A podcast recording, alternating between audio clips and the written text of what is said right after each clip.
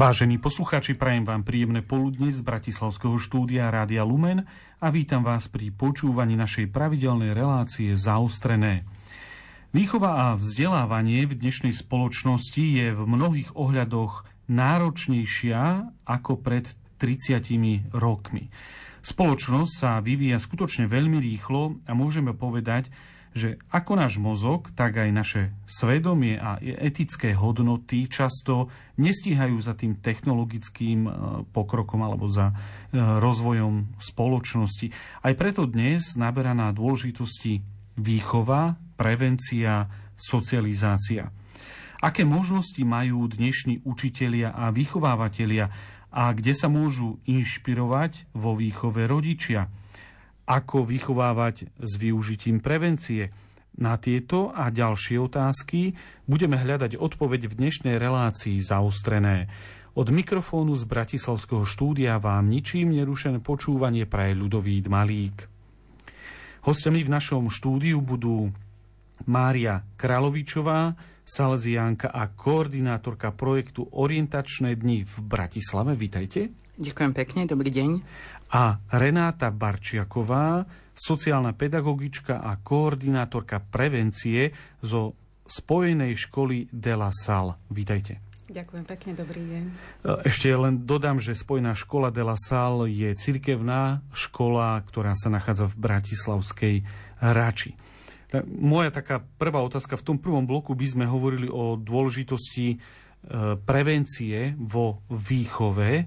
Prečo je podľa vás a podľa vašich skúseností, ktoré máte aj z práce, aj z iných vzťahov a kontaktov, prečo je prevencia pri výchove detí a mládeže tak dôležitá? Ono to už vychádza v podstate z etymológie daného slova prevencia, čiže vlastne ten pôvod samotného slova naznačuje tú odpoveď. A keď sa pozrieme na to slovo, tak ide o latinské slovo prevenire, čo teda voľne preložené znamená predtým, než sa niečo stane, alebo než niečo nastane, alebo dá sa povedať aj predbehnúť ostatných v niečom, byť niekde prvý. Čiže urobiť alebo povedať niečo ešte predtým, než sa niečo stane. A keď hovoríme o prevencii v rámci výchovy a vzdelávania, tak samozrejme myslíme, než sa stane niečo nežiadúce. Čiže keď máme odpovedať na túto otázku, tak dôležitá prevencia je práve preto, že ide o predchádzanie alebo o snahu predísť vzniku rôznych možných negatívnych javov u detí a mládeže. Čiže zahŕňa také činnosti alebo pôsobenie, ktoré minimalizujú vznik nejakej škody, nejakého poškodenia alebo teda niečoho nežiaduceho, ako som už povedala. Mm-hmm. Sestra Mária, vy ste salesiánka, ako vieme, zakladateľ salesiánov Sv. Jan Bosko založil svoju činnosť, vychovávateľskú činnosť práve na preventívnom systéme. Používate ho aj vy ako ženská vetva? Áno, samozrejme, tak preventívny systém má vlastne celá salesiánska rodina akoby v DNA. Tak mám pocit, že sa s ním rodíme a že ho žijeme nielen vo vzťahu k tým mladým a k deťom, ktoré vychovávame, ale že v prvom rade sa to snažíme žiť my a medzi sebou. A od toho Domboska máme taký úplne jasný odkaz, že on keď začal najprv vo väzniciach a keď tam videl tie deti, to boli 10-12 roční chlapci, ktorí tam skončili, ani nevedeli ako, tak mu to tak prišlo, že to, čo má spraviť a to, čo on môže spraviť, tak je naozaj predchádzať a vychovávať preventívne. Áno, predchádzať tomu, aby napríklad v tom väzení tie deti neskončili. No ale aké sú, povedzme, ciele, respektíve aké zásady prevencie môžeme využiť alebo môžu využiť rodičia alebo vychovávatelia pri výchove detí a mládeže? Tak čo sa týka tých cieľov, tak čiastočne to už bolo zodpovedané v tej predošlej otázke a môžeme hovoriť, že je to taká negatívna formulácia cieľu prevencie, pretože chceme, aby niečo nebolo. chceme, aby k niečomu negatívnemu nedošlo. Čiže jeden ten cieľ je teda predchádzať vzniku nežiaducich javov u detí a mládeže, alebo ich vznik aspoň minimalizovať. Kdežto pozitívne formulovaným cieľom prevencie je, že nám vo výchove a vzdelávaní ide o harmonicky rozvinuté osobnosti, celistvé, integrálne, schopné zdravo fungovať vo vzťahu či už k sebe samým, či už k druhým ľuďom, osobnosti, ktoré sa vedia primerane uplatniť v spoločnosti, neskôr potom v práci, v osobnom živote, ktorí sú schopní či už adekvátne riešiť problémy, ktoré život prináša, alebo vedia zdravým, konštruktívnym spôsobom riešiť konflikty, alebo zaujímať kritické postoje k rôznym témam. No, tak ako ste to povedali, je to všetko pravda, je to všetko veľmi pekné, len dosiahnuť takýto cieľ asi nie je veľmi jednoduché. Existujú nejaké, povedzme, efektívne metódy, spôsoby, postupy pri tom, ako využívať prevenciu pri výchove, pri vzdelávaní? Tak ako ste povedali, áno, je to pekné, znie to všetko pekne a je to také ideálne. Možno, že ten ideál nie je vždy možné dosiahnuť úplne tak, ako by sme chceli vždy, ale vždy je dobré k nemu smerovať, vždy je dobré sa snažiť, to je vlastne podstata ideálu. Čo sa týka takých nejakých efektívnych metód, to súvisí ešte s tou otázkou ohľadne zásad, čiže keď tie metódy vždy vychádzajú a tie postupy vychádzajú z určitých zásad, ako sú napríklad komplexnosť, kombinácia viacerých stratégií v prevencii, čiže kombinovanie rôznych stratégií, aby to nebolo nejaké jednostranné, ale aby to pokrývalo viaceré stránky. Kontinuita pôsobenia, systematickosť, cielenosť, adekvátnosť, včasnosť, primeranie veku, primeranie cieľovej skupine, na ktorú pôsobíme, s ktorou pracujeme, s ohľadom na témy, ktoré sa ukazujú. Ale čo sa týka akoby tých efektívnych metód a postupov, ja osobne si myslím aj z mojej praxe, že to, čo sa javí ako ideálne efektívne, je kombinácia či už individuálneho prístupu a skupinovej práce, ideálne s menšou skupinou. Skupinová práca so skupinou preto, lebo vieme v pomerne krátkom čase pokryť väčšie množstvo žiakov, väčšie množstvo detí. A samozrejme tá skupina, čím je to jej zloženie menšie, tým lepšie sa s ňou pracuje. Zase, aby nebolo úplne minimálne, tak ideálne je to tak 12 až 15 ľudí. No a potom vlastne v rámci tej skupinovej dynamiky niečo vzniká, niečo nás zaujme, pri niečom môžeme spozornieť, takže je dobré tieto veci zachytiť a či už i v rámci, povedzme, tej skupinovej práce nejak individuálnejšie, pokiaľ je to možné, rozvinúť, alebo potom mimo tejto práce realizovať nejaké napríklad individuálne stretnutia, kde sa dajú veci adresnejšie prejsť, porozprávať sa o nich, reagovať na to, čo sa ukazuje ako buď niečo problematické, alebo niečo, čo je potrebné uchopiť. Vy ako salesiánky, sestra Mária, máte tiež nejaký, povedzme, postup pri vašich aktivitách, ktoré ponúkate vlastne mladým ľuďom, nejaké postupy pri uplatňovaní toho preventívneho systému? Tak neexistuje nejaký taký štandardizovaný postup, ktorý by sme používali na všetkých miestach rovnako. Skôr sa snažíme vystihnúť potreby toho prostredia, kde sa nachádzame. Či sa nachádzame v škole, či sa nachádzame v mládežníckych strediskách. Máme rozvinutú aj rómsku pastoráciu. To sú všetko také veľmi špecifické prostredia, v ktorých tie postupy sa naozaj líšia, ale ja si myslím, že dôležité je taká tá súčinnosť, čo spomínala aj pani kolegyňa, že aby tie deti a mladí mali jednotné možno informácie, možno sa to nedá úplne zabezpečiť, ale aby nevnímali takú roztrieštenosť tých jednotlivých prostredí, či rodiny, školy alebo tie ostatné organizácie, ktoré do tej prevencie vstupujú. A myslím, že čo je také dôležité, v tých programoch, aj ktoré ponúkame, možno konkrétne ako preventívne, tak je to, že aby sme odtabuizovali témy, ktorými deti a mladí žijú, a zároveň sa nezameriavali iba na tie negatívne veci, na to, ako to môže škodiť, ako to môže dopadnúť. Že ja si zo svojho detstva spomínam asi najviac na výchovné koncerty a nejaké prednášky, kde často bolo nejaké svedectvo človeka, ktorý bol závislý, ktorý sa z toho nejakým spôsobom dostal. A možno až potom štúdiom, kde sme sa tomu venovali, som prišla k tomu, že toto často nie je úplne účinná prevencia a že treba to robiť možno nejak inak. A nemôže sa napríklad stať to, že takýto koncert, ako ste spomínali, aj povedzme so svedectvom človeka, ktorý bol napríklad závislý na alkohole a teraz je abstinujúcim alkoholikom, môže občas mladých priviesť k pokúšeniu, že vyskúšam to? Samozrejme, je to riziko. Viacero tých výskumov hovorí o tom, že práve tento typ môže mladých priviesť k tomu, že veď on to skúsil a dostal sa z toho, tak môžem aj ja to skúsiť a dostanem sa z toho. Ale nie je to dôvod na to, aby sme o tejto téme s mladými nehovorili? Samozrejme, že nie. Dobre, máme prevenciu, ale je tu tiež aj terapeutická práca s deťmi a mládežou. Dnes sa s ňou stretávame často na základných aj stredných školách. Je tam nejaký rozdiel medzi prevenciou a terapeutickou prácou? Tak znova záleží, ako budeme vnímať slovo terapia alebo terapeutická práca.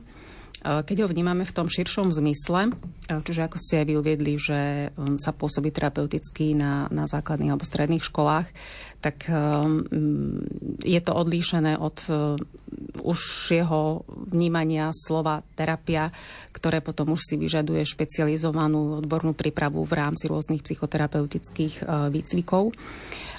Ale tá terapeutická práca je už zameraná na to, keď už nejaký problém v podstate je a jej cieľom je uzdraviť, napraviť, liečiť v podstate. Prevencia a terapia sa líšia vlastne v tom, že majú, okrem teda iných vecí, ale keď to mám tak zjednodušene povedať, tak majú inú východiskovú pozíciu.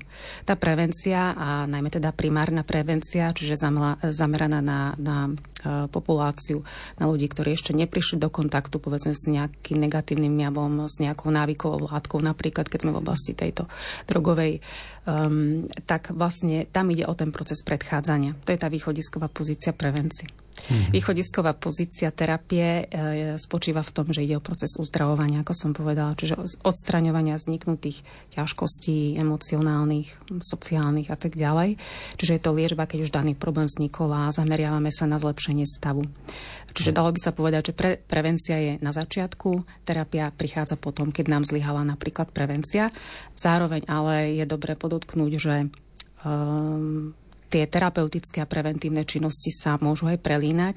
Čiže napríklad v takom nejakom, zvlášť povedzme na tej úrovni už sekundárnej alebo terciárnej prevencie, kde už teda ku kontaktu, ako som uvedla príklad, s nejakou povedzme návykovou látkou došlo a vzniká už závislosť, tak vlastne sa pôsobí terapeuticky a zároveň to terapeutické pôsobenie je na tejto úrovni aj preventívnym, sekundárne alebo terciárne preventívnym, aby sa predišlo ešte zhoršeniu stavu alebo ďalším ťažkostiam. Doteraz sme hovorili o prevencii a mysleli sme viac na, povedzme, vzdelávacie, výchovné inštitúcie. Nespomenuli sme ale rodičov, ktorí ako prví majú právo vstupovať do vzdelávania a aj do výchovy svojich detí. Dnes školy možno u mnohých slúžia skôr ako odkladisko pre deti, ale rodičia by mali byť podľa vás zapojení do toho procesu prevencie, respektíve ako oni môžu prispieť k tomu, aby ich dieťa aj v spolupráci s prostredím, v ktorom sa hýbe v škole, sa vedelo vyhnúť niektorým typom nebezpečenstiev, ktoré na každé dieťa, na každého človeka číhajú v dnešnom svete. Ako je to teda s rodičmi? Keďže úlohou rodičov je teda vychovávať tie deti, tak samozrejme, že je tam zahrnutá aj tá prevencia. A je veľmi dôležité, aby, ako sme už spomínali, tak bola súčinná, aby tí rodičia vedeli o tom, čo sa deje v škole, aby škola vedela, čo sa deje v rodine, aby boli schopní a ochotní komunikovať rodičia s učiteľmi, učitelia s rodičmi, aby sme sa učili komunikovať, ako žiaci majú komunikovať s učiteľom, ako rodičia majú komunikovať s deťmi. Čiže ja si myslím, že takým spájacím prvkom tohto všetkého je komunikácia. Že tam, kde sa o veciach komunikuje, tak už sa robí podľa mňa prvý krok k prevencii a pôsobí to proti vzniku nejakej patológie. Vy pracujete teda na cirkevnej škole, tam tá skúsenosť v tejto oblasti prevencie a vzťah k tomu zo strany rodičov? Tak ja by som to tiež povedala veľmi podobne, ako už zaznelo, že teda tá prevencia začína už v rodine, pretože rodina je tým primárnym socializačným činiteľom dieťaťa. A týka sa vlastne aj takej tej starostlivosti o seba. Treba si uvedomiť, alebo teda je dobré, aby si rodičia uvedomovali, že oni sú tým prvým vzorom pre dieťa a tým pádom i vzorom vo všetkom. I v tej starostlivosti o seba, o svoje psychické zdravie, i o svoje fyzické zdravie, ohľadom vzťahov, údržby vzťahov, hovorí sa o údržbe vzťahov dnes, aký je ten vzťah partnerský, ako sa riešia konflikty. Čiže celá plejáda vlastne rôznych vecí, s ktorými sa v rodine stretneme, ako oni trávia voľný čas, povedzme, čo je dôležitý faktor vlastne v prevencii. Čiže jednak toto. No a samozrejme je dôležité, aby tí rodičia boli všímaví, aby sa o to dieťa zaujímali. Ako bolo spomenuté, veľmi dôležitá je komunikácia. Nebáť sa konfrontácie, nebáť sa, povedzme, i nejakých ťažších tém, ktoré možno, že sa rodič nevždy na ne musí cítiť informačne alebo nejak inak vybavený. Čiže i toto je taký apel, taká výzva možno priebežne sa vzdelávať alebo sa poradiť. V každom prípade nezostávať v tom sám. No a to samozrejme, ako je rodič nastavený, ovplyvňuje i potom jeho vzťah k tomu, ako vníma prevenciu v škole. Rôzne preventívne aktivity tam. A veľa závisí samozrejme i od vzťahu rodiča s učiteľom alebo vzťah rodič-škola. Keby som sa mala dotknúť ešte vlastne tej prevencie ohľadne učiteľov, tak tam je to podobné, že tam je tiež dôležitá osobnostná vybavenosť, odborná pripravenosť, tá práca na sebe, spolupráca s rodičom, pozitívny vzťah k sebe samému, k žiakovi a tak ďalej. A ja teda akoby vnímam, že nevnímam, že by bol nejaký negatívny vzťah k prevencii na škole z mojej skúsenosti. A napríklad triedny učiteľ, ktorý má určite oveľa bližší vzťah k niektorej konkrétnej triede, jeho úlohou je aj v rámci tej prevencie si viac všímať, čo sa deje vo vnútri v tom kolektíve, poprípade už to predtým nejako riešiť, alebo u vás, ako je to, môže sa obrátiť na vás, na vašej škole? Áno, samozrejme. Učiteľ je v tej prvej línii, pretože denodene v kontakte s triedou. Vidí tých žiakov na hodinách, vidí ich cez prestávky. Takže určite je v tej prvej línii a tým pádom vie toho veľa o tom žiakovi, aj keď samozrejme nemôže tiež postihnúť úplne všetko.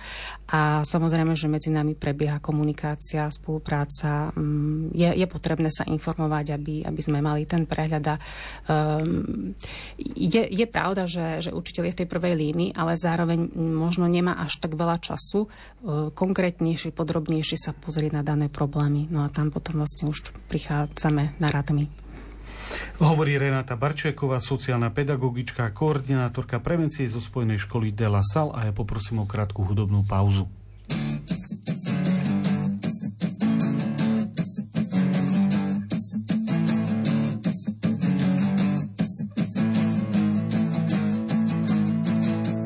Prišla ku mne hlava našej rodiny. Banku mi prečítala noviny. V noci sa mi od lepeha snívalo, po 6% zdražia si kakao. Kole kolektív ma zatiaľ školke neprijal. Vysvetliť si vôbec neviem tento jav. Možno preto, že sa nehrám na hada. Také tory fakt psychicky nezvládam.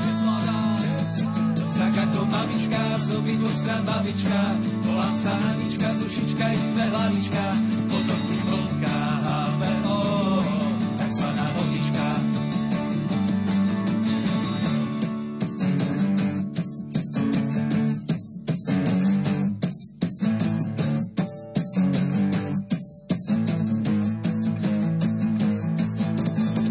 Mamka zo slovníkom cudzých slov. Podľa nej je zlatá rybka investor. Stále keď ma do postielky uloží, zaželá mysličky plné glukózy. Tak ako mamička, z obidvoch strán babička. Volám sa Anička, dušička i tvé hlavička. Potom už vlnka HVO, takzvaná vodička. Tak ako mamička, z obidvoch strán babička. Volám sa Anička, dušička i tvé hlavička. Potom už vlnka HVO, takzvaná vodička. Tak čo, deti? Je na Slovensku školstvo priorita? A myslíte to ironicky?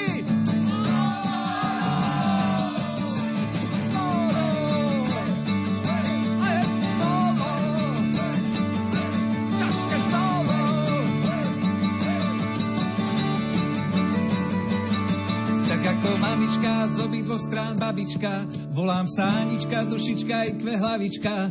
V potoku žblnká HPO, v potoku žblnká HPO, v potoku žblnká HPO. Tak ako mamička, z obidvoch strán babička, volám sa Anička, dušička i tvé hlavička. V potoku žblnká HPO, takzvaná vodička. Tak ako mamička, z obidvoch strán babička, volám sa Anička, dušička i tvé hlavička. Potom už vlnka HVO, takzvaná vodička. Milí poslucháči, počúvate reláciu Zaostrené, v ktorej sa rozprávame o prevencii vo výchove. Každá z našich dvoch hostí pracuje na inom mieste. Vy, sestra Mária, pracujete na projekte Orientačné dni, konkrétne tu v bratislavskej Petržalke. O čo vlastne ide? Na čo sa vy zameriavate? Má to taký zvláštny názov, lebo orientačné dni, to môže niekomu evokovať skôr šport, orientačný beh. Hej. Áno, toto máte pravdu. Niektoré deti aj s tým prídu, že oni sa nevedia moc orientovať, alebo niektorí rodičia nám napíšu, že nie sú veľmi športovo zdatní. Ten názov vlastne pochádza, ten projekt je registrovaný aj na Slovensku pod ochrannou značkou a prebrali sme ho zo zahraničia. A sú to preventívne programy pre triedne kolektívy žiakov 2. stupňa základných škôl a pre všetky ročníky stredných škôl. A to, o čo sa usilujeme najviac, je posilniť triedny kolektív skôr, ako v ňom nastane nejaký vážny problém. Uvedomujeme si totiž, že pre mladého človeka v tomto veku je najväčšou potrebou byť prijatý svojimi rovesníkmi. A jeho hlavnou vývinovou úlohou je nájsť miesto v partii medzi nimi. A tým, že vlastne títo dospievajúci mladí ľudia trávia dosť podstatnú časť svojho dňa v triede so svojimi spolužiakmi, je pre nich životne dôležité, aby sa tam cítili dobre, aby mohli napredovať po všetkých stránkach, aby si boli navzájom oporou a nie prekážkou v tomto raste. A je to zároveň aj dosť krízový vek, keď mladí zažívajú takú najväčšiu revoltu voči autoritám a pravidlám, skúšajú hranice svoje slobody druhých ľudí. A preto vlastne tým triedam prinášame taký priestor a čas, kde sa môžu žiaci lepšie spoznať, spoznávajú sami seba, spoznávajú sa navzájom, získavajú základnú orientáciu pre život, zamýšľajú sa nad niektorými dôležitými životnými otázkami a tiež sa učia budovať zdravé medziľudské vzťahy. To znamená, že napríklad na niektorej zo základných škôl na 2. stupňa alebo zo stredných škôl triedny učiteľ, učiteľka môže vás kontaktovať a ako to potom prebieha, lebo deti k vám nechodia na exkurziu. Je to program, ktorý prebieha ako? A ako sa dá vôbec prihlásiť k vám? Prebieha to následovne. Niekedy nás kontaktuje riaditeľ školy, niekedy nás kontaktuje samotný triedny učiteľ. Niekedy už rodičia vedia, že takéto niečo existuje a oni teda podnietia toho triedneho učiteľa alebo riaditeľa, aby sa trieda toho ich dieťaťa mohla zúčastniť.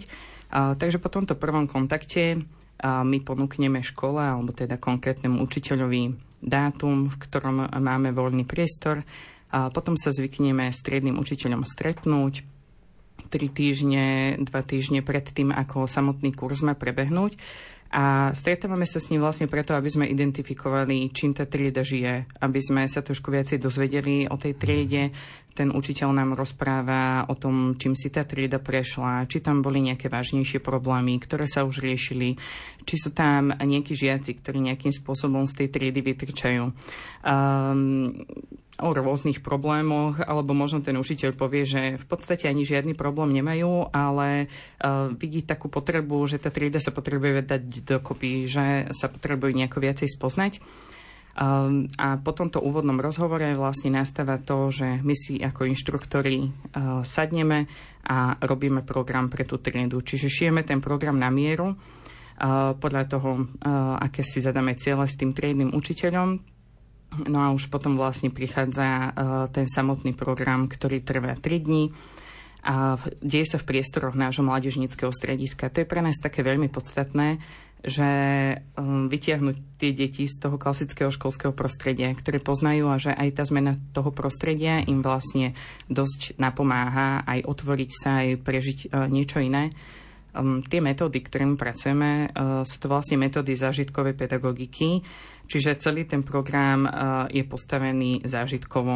Od toho, že ráno, keď tie deti prídu, tak máme nejakú tému, nejaké libreto, niekedy sa obločíme za tajných agentov, niekedy za námorníkov, za hokejistov, proste niečo, čo im sedí, za nejakých influencerov a to tí deti nečakajú a vlastne týmto spôsobom ich vtiahneme akoby do tej témy.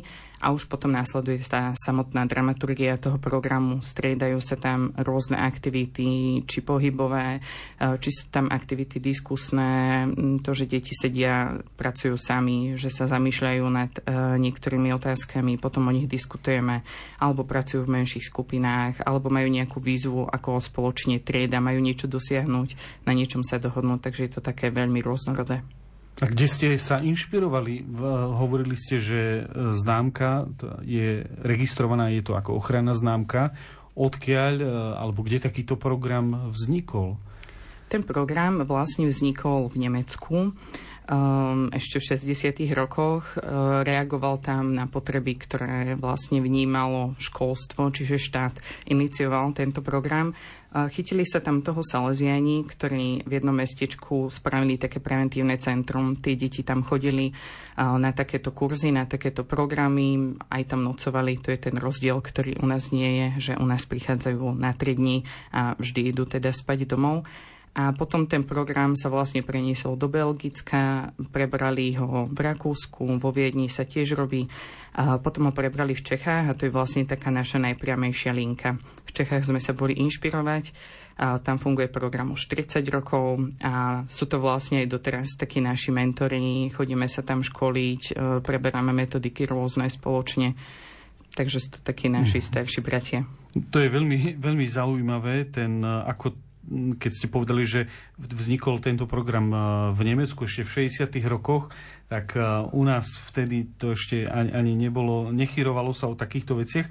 Vy pôsobíte konkrétne v Petržalke, ale ponúkate tieto kurzy, nazvime ich kurzy, aj v iných častiach Slovenska? 2 roky po nás vzniklo vlastne stredisko orientačných dní pri Salesianoch aj v Banskej Bystrici, čiže tam tie kurzy sa ponúkajú taktiež a zatiaľ teda pôsobíme iba v týchto 2 mestách na Slovensku. Ale samozrejme rozmýšľame aj o tom, akým spôsobom by sme to v ostatných strediskách na Slovensku mohli priniesť túto našu skúsenosť vlastne tej preventívnej výchovy, my sme sa s tým narodili, žijeme s tým, tak sme vnímali, že potrebujeme to do tých škôl priniesť, tak sa teraz zamýšľame aj nad tým, že ako by sa to v tých iných mestách dalo. Ono sa to nezdá, ale ten celý projekt zahrňa kopec vecí, ktoré treba okolo toho vybaviť, od materiálneho vybavenia cez finančné prostriedky, personál. Čiže je to také dosť komplexné, nedá sa to úplne v každom meste spraviť týmto spôsobom, ale zamýšľame sa nad tým, že možno jednodňové kurzy ponúkneme v niektorých menších mestách. Tak uvidíme, snívame a uvidíme, ako to dopadne. Ako ste povedali, kurzy sa uskutočňujú v Salesiánskom stredisku, čo je v podstate inštitúcia spadajúca pod rehoľu Salesiánov, teda pod katolícku cirkev. Je to teda otvorené pre kohokoľvek, alebo iba vyslovene pre cirkevné školy?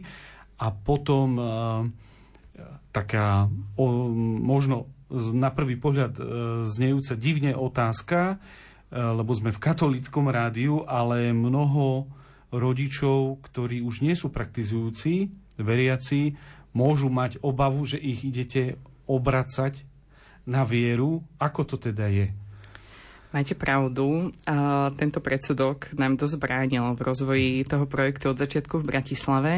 Vlastne fungujeme 8. rok a tie prvé 3-4 roky bola taká nedôvera zo strany štátnych škôl a vnímali sme tú bariéru, že naozaj vnímajú veľmi silno ten náboženský aspekt a boja sa. Boja sa prekročiť tie múry, aby teda náhodou sa na nich niečo nenalepilo.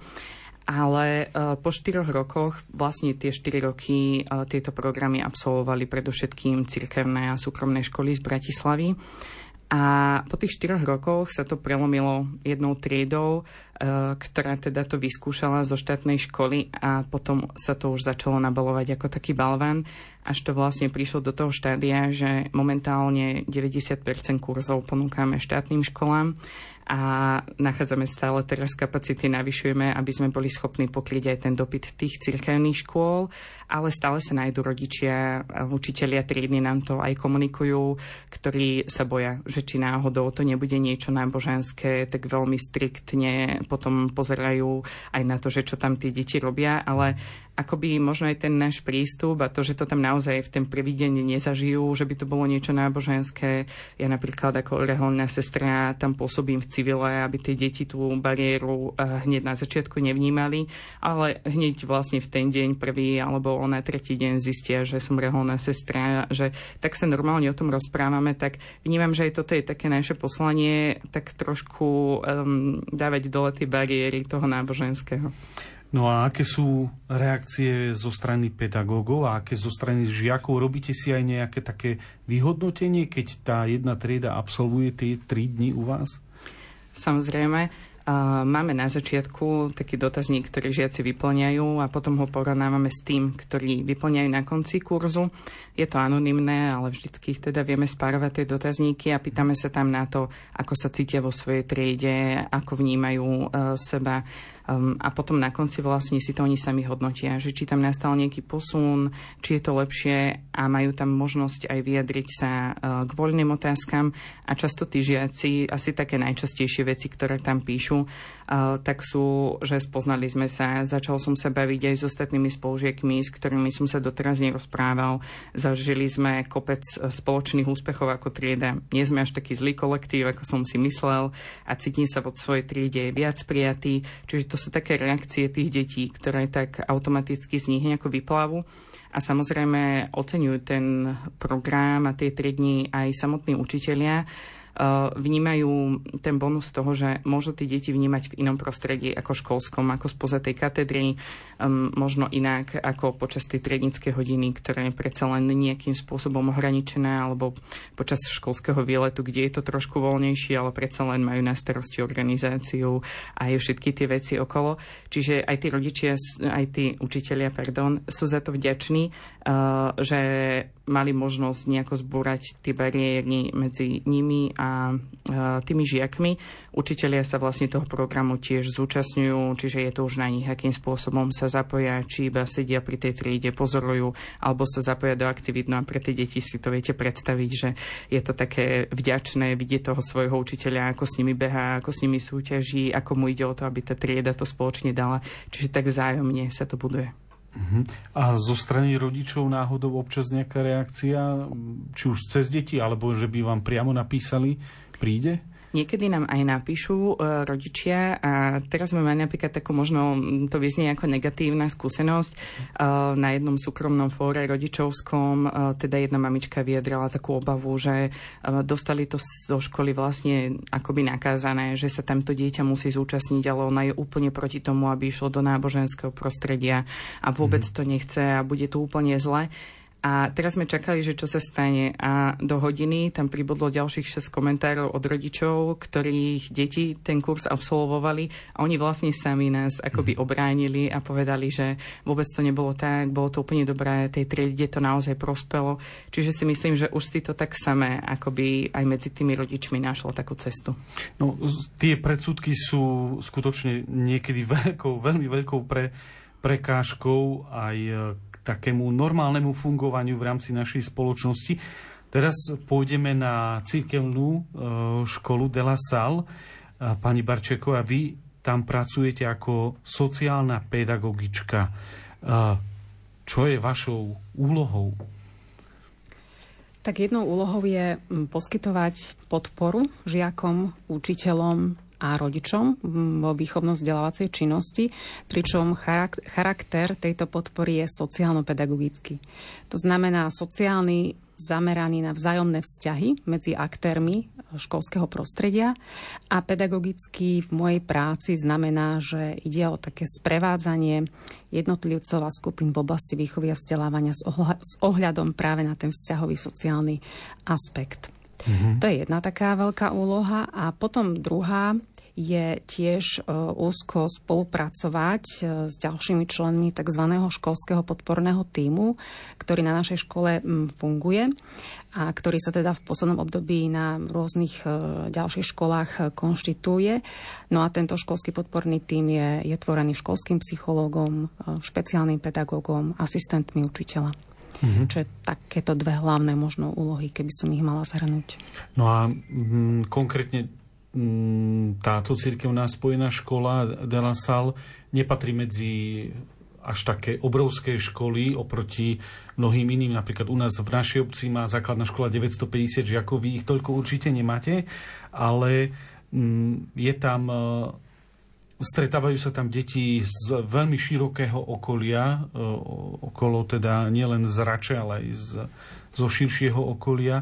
S akými, povedzme, problémami sa stretávate u tých detí? A ste tam síce ako iba 3 roky, ale menia sa tie problémy v čase? Tak áno, to pôsobenie moje na škole je 3-ročné a je to neúplne kompletné, pretože sme začínali v covidovom roku, čo teda ovplynilo mnoho vecí.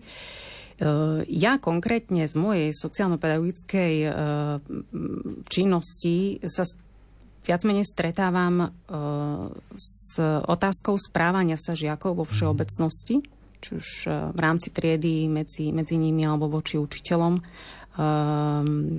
Ďalej je to začlenenie sa do kolektívu. To je veľakrát taká veľká otázka. Nájdenie si kamaráta, kamarátku. Fungovanie v tomto kolektíve, čiže kde v tom kolektíve stojím, kde v tom kolektíve som.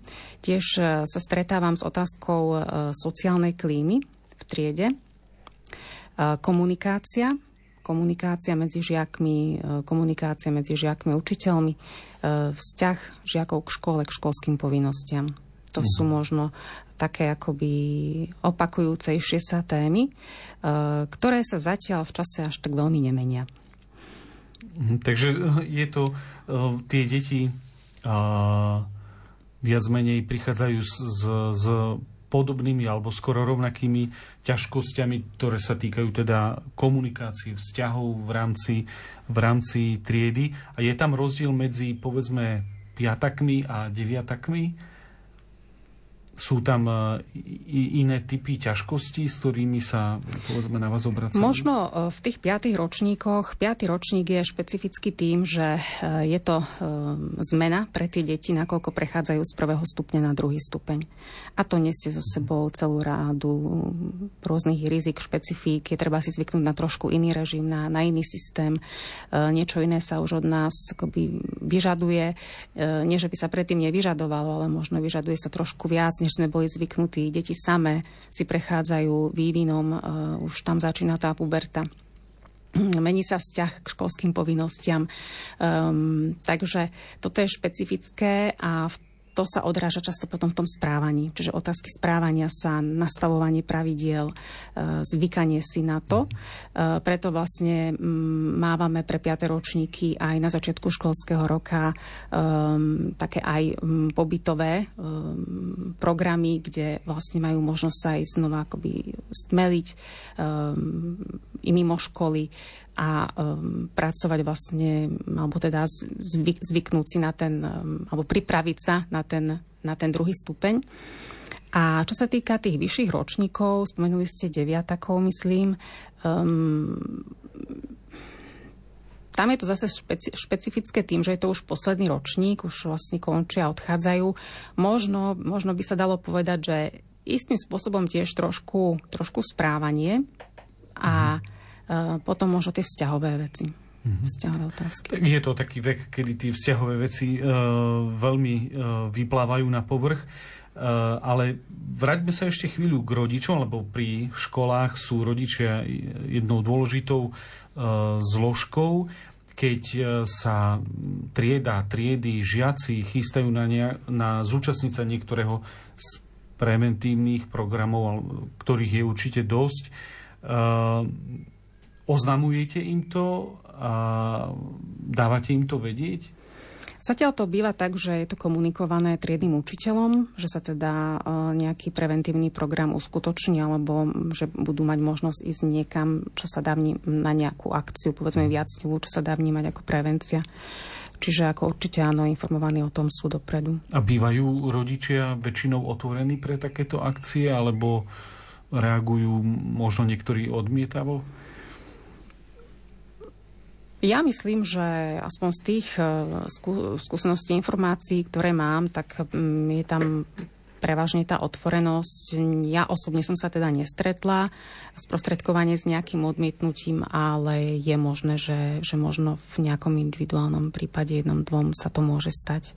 A ešte jednu otázku mám v súvislosti so školami. Na sociálnych sieťach a v rôznych reakciách, hlavne na sociálnych sieťach je možné sa stretnúť s rôznymi predsudkami voči cirkevným školám, voči tomu, ako fungujú, hej. A jeden z nich je, že na cirkevnú školu psychológ nepatrí. Vy nie ste síce psychológ, ale pohybujete sa v oblasti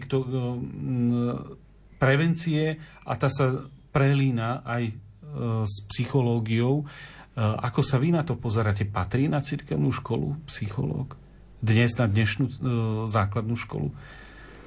Tak bolo by zaujímavé vypočuť si dané argumenty toho tvrdenia, z čoho také postoje vychádzajú, či z nejakej obavy, alebo z nejakej možno i negatívnej skúsenosti. Ale z môjho pohľadu si teda rozhodne myslím, že určite tá prítomnosť a pôsobenie celkovo vlastne odborných zamestnancov na škole, ako sú či už školský psychológ, či už sociálny pedagóg alebo špeciálny pedagóg, tak je nevyhnutná a aj na cirkevnej. Potrebná a nevyhnutná. Určite áno. Ešte máme tu jednu tému, ktorú teraz otvoríme, a to je prevencia a internet. Vedeli by si povedať, aké sú také najbežnejšie rizika, ktorým sú deti a mládež vystavené pri používaní internetu? Áno, mali sme tu COVID, pandémiu, deti boli doma, často neboli vždy pod kontrolou, čo pozerajú, kde, na akých stránkach, na aké stránky chodia. Aké sú teda podľa vás tie také najbežnejšie rizika, na ktoré by možno aj rodičia si mohli dať pozor, čo sledovať? No tak to je taká široká otázka. Mm-hmm. Dá sa naozaj odpovedať z rôznych pohľadov. Internet je, dá sa povedať, taký dobrý sluha, zlý pán. Je to taký fenomén posledných už niekoľko desiatok rokov, vďaka ktorému sa nám vlastne zmenila komunikácia, jej charakter, rýchlosť, forma a prináša samozrejme rôzne riziká, ako ste spomenuli. Čo možno, že je takým najväčším, najbežnejším je, že deti sa môžu dostať k rôznym nevhodným informáciám, ktoré môžu ohrozovať ich vývin, ich vývoj, informáciám neprimeraným ich veku. Môže tam dochádzať k rôznemu i zneužívaniu, pretože vlastne to, čo je typické pre internet, je veľká vlastne anonymita. Takisto vlastne pri tej virtuálnej komunikácii tam je taký jeden dôležitý aspekt, že tam vlastne nemáme telo. Nie je tam prítomné telo ako v tom osobnom styku. Čiže vlastne nevieme si tie veci tak vykomunikovať. Môže dochádzať k rôznemu skresleniu. Ale to už zachádzam trošku do inej oblasti. Aby som sa ešte vrátila k takým tým bežným a častým, o ktorých sa teda rizikám, na ktoré teda reagujú aj rôzne preventívne programy, a to je napríklad kyberšikana. Čiže vlastne to, čo máme i v tom bežnom prostredí, sa nám teraz presunulo do toho virtuálneho prostredia a tam vďaka tej rýchlosti, vďaka i povedzme tomu, že tá kontrola je tam možno i oveľa ťažšia, tak vlastne sa to šíri veľkou rýchlosťou. Je veľmi ľahké zneužiť fotky niekoho. Čiže i toto. Dávať si pozor, alebo tie rizika spočívajú v tom, že vlastne ako sa narába s tým, čo o sebe poviem, čo dám o sebe vedieť, aké informácie o sebe uverejním, aké fotky tam pustím. Vy v rámci orientačných dní riešite tiež aj otázky spojené s tým používaním internetu, respektíve s tým nebezpečenstvom. A ešte dodatočná otázka. Bola tu pandémia, boli sme istý čas viac menej ako keby zatvorení, teda vyučovalo sa z domu. Kurzy, prednášky, stačilo si sadnúť pred počítač. Robili ste aj vy váš kurz takýmto spôsobom, alebo ten kurz je založený vyslovene na osobnom kontakte? Odpoviem najprv na tú druhú otázku. Rozmýšľali sme nad tým, akým spôsobom môžeme vstúpiť do tohto priestoru. Viacerí učitelia nás o to prosili, aby sme pracovali s tými triedami aj online. Nevedeli sme si to predstaviť, lebo tá zážitková pedagogika je naozaj veľmi úzko spojená s tým osobným, ale snažili sme sa možno tie aktivity, ktoré sme mali a ktoré boli viacej také, že tie deti si ich vedeli urobiť sami, potom vedeli o nich diskutovať. Čiže týmto spôsobom sme im vedeli byť nápomocní, ale kurzy priamo ako také sme nerobili. Skôr sme boli požiadaní o to, že ako náhle sa tá škola otvorila a teda aj priamo z ministerstva prišlo také nariadenie, že sa majú tie deti adaptovať a majú 2 týždne na to, tak sme hneď zareagovali vlastne na túto potrebu. Vyslali sme 2 týmy do škôl a spravili sme aspoň takú zrýchlenú intervenciu v tej škole, na ktorú sme teda mali kapacitu, aby sme sa vedeli vrátiť presne k tomuto času covidu. A k tej prvej otázke, nezameriavame sa úplne priamo, čo sa týka možno médií, že nemáme takýto kurz v ponuke, keďže tie naše kurzy sú aj tematické a niektoré napríklad rozprávajú viacej o seba poznaní, o vzťahoch a tak ďalej. Tie médiá priamo nespomíname, ale v každom kurze sa ich dotkneme. Asi najčastejšie je to pri tom, že ako využívam čas, čomu dávam pozornosť, ako komunikujem, to, čo spomínala vlastne pani kolegyňa, že tak nepriamo sa toho vždycky treba dotknúť, lebo to je to, čím tie deti žijú, čo sledujem, čo je teraz in. Viac sa to deje možno aj v časoch tých prestávok, kedy my s tými deťmi sme a teraz pozeráme, čo oni počúvajú, koho oni sledujú. Niekedy sa obločieme za toho tiktokera, ktorého oni teraz momentálne najviac sledujú, tak sú tak prekvapení, že aha, tak aj títo ľudia vedia, v čom my sme. Snažíme sa takto byť na tej vlne s nimi, aby sme sa vedeli o tom s nimi rozprávať. A keď prídu k vám na kurz, Dnes je bežné, že žiaci na 2. stupni od 5. triedy už majú mobily. Musia ich odložiť, alebo ich môžu využiť pri niektorých aktivitách? Vždycky sa dohodneme s triednym učiteľom a vlastne platí to, že je to školská akcia, čiže tak ako v škole, tak tie mobily by nemali mať pri sebe. Čiže na začiatku sa dohodneme, buď tie mobily odložia do krabičky a vlastne celý čas komunikujú iba face to face, alebo potom pri niektorých aktivitách ich naozaj používajú, ale to je také veľmi ojedinelé. Hovorí Mária Kraľovičová, salezianka, koordinátorka projektu Orientačné dni v Bratislave. Ďakujem za účasť v štúdiu. Ďakujem veľmi pekne za pozvanie. A rovnako ďakujem za účasť v relácii aj Renáte Barčiakovej, sociálnej pedagogičke a koordinátorke prevencie na Spojenej cirkevnej škole de la Salle v Rači. Ďakujem. Ďakujem za pozvanie.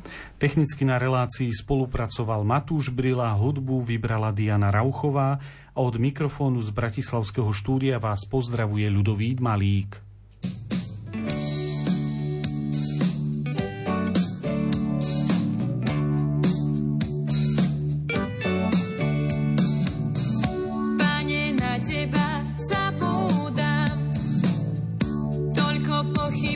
Stop.